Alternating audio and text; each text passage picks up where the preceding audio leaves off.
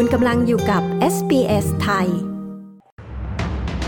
ออปตัสยืนยันกู้บริการบางส่วนกลับมาได้แล้วหลังระบบล่ม ซึ่งกระทบหลายล้านคนในออสเตรเลีย ประธานาธิบดีสหรัฐอ้างว่าได้ขอร้องนายกรัฐมนตรีอิสราเอลให้หยุดยิง 3 วัน รัฐบาลออสเตรเลียกล่าวปกป้องมาตรการรับมือภาวะเงินเฟอ้อของรัฐบาล ติดตามสรุปข่าวรอบวันจาก SBS ไทย 8 พฤศจิกายน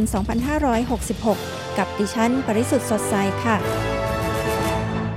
บริการโทรศัพท์มือถือและอินเทอร์เน็ตของ Optus กำลังค่อยๆ กลับมาทำงานตามเดิมอีกครั้ง หลังจากที่ระบบของ Optus ล่มทั่วประเทศ ส่งผลให้ผู้คนในออสเตรเลียหลายล้านคน ถูกตัดขาดจากการสื่อสารผ่าน 2 ช่องทางนี้ เป็นเวลาเกือบ 9 ชั่วโมง เครือข่าย Optus ที่ล่มลงเมื่อเวลาราว 4 นาฬิกาเมื่อเช้าวันพุธทำให้เกิดความเสียหาย แก่ลูกค้าและธุรกิจที่ไม่สามารถเชื่อมต่ออินเทอร์เน็ต หรือโทรศัพท์เข้าออกได้โฆษกของออปตัสยืนยันว่าบริการบางอย่างได้รับการกู้กลับคืนมาแล้วตั้งแต่เวลาราว 13 นาฬิกาของวันนี้ แต่กล่าวว่าอาจต้องใช้เวลาหลายชั่วโมงกว่าจะกลับมาทำงานตามปกติอย่างเต็มรูปแบบได้ทั้งหมดประธานาธิบดีโจไบเดนของสหรัฐอ้างว่าเขาได้ขอร้องนายกรัฐมนตรีเบนจามินเนทันยาฮูของอิสราเอล ให้ระงับการสู้รบในฉนวนกาซาไว้ชั่วคราวรัฐบาลสหรัฐซึ่งยืนกรานจะให้ความช่วยเหลืออย่างไม่มีเงื่อนไขสำหรับการทำสงครามของอิสราเอล เห็นด้วยกับจุดยืนของอิสราเอลที่ว่าการหยุดยิงจะเป็นประโยชน์ทางการทหารต่อกลุ่มฮามาส แต่ขณะนี้ประธานาธิบดีไบเดนได้บอกกับนายกรัฐมนตรีในทันยาฮูว่า การหยุดสู้รบ 3 วันอาจช่วยให้มีการปล่อยตัวประกันบางส่วนได้ องค์การอนามัยโลกได้เรียกร้องให้ประชาคมโลกใส่ใจเรื่องการโจมตีสถานพยาบาลในฉนวนกาซา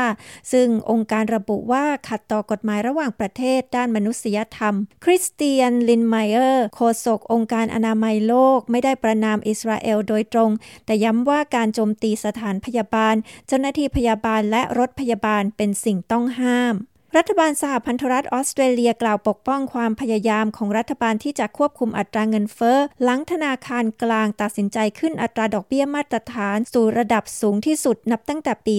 2011 เจนฮูมโคศกด้านการคลังของพรรคฝ่ายค้านกล่าวว่า RBA ไม่มีทางเลือกอื่นนอกจากจะประกาศขึ้นอัตราดอกเบี้ยมาตรฐานเป็น 4.35%ในการประชุมเมื่อวานนี้ อันเนื่องมาจากสิ่งที่เธอกล่าวว่าเป็นความล้มเหลวโดยตรงของพรรคแรงงานในการแก้ปัญหาเงินเฟ้อ รัฐบาลอัลบานิซีกล่าวว่า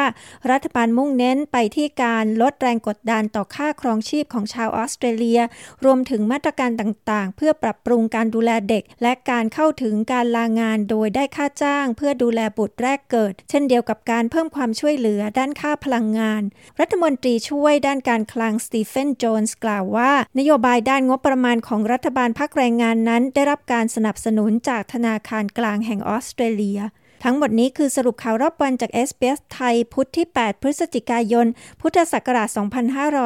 2566 ดิฉัน ปริสุทธ์สดใสรายงานค่ะ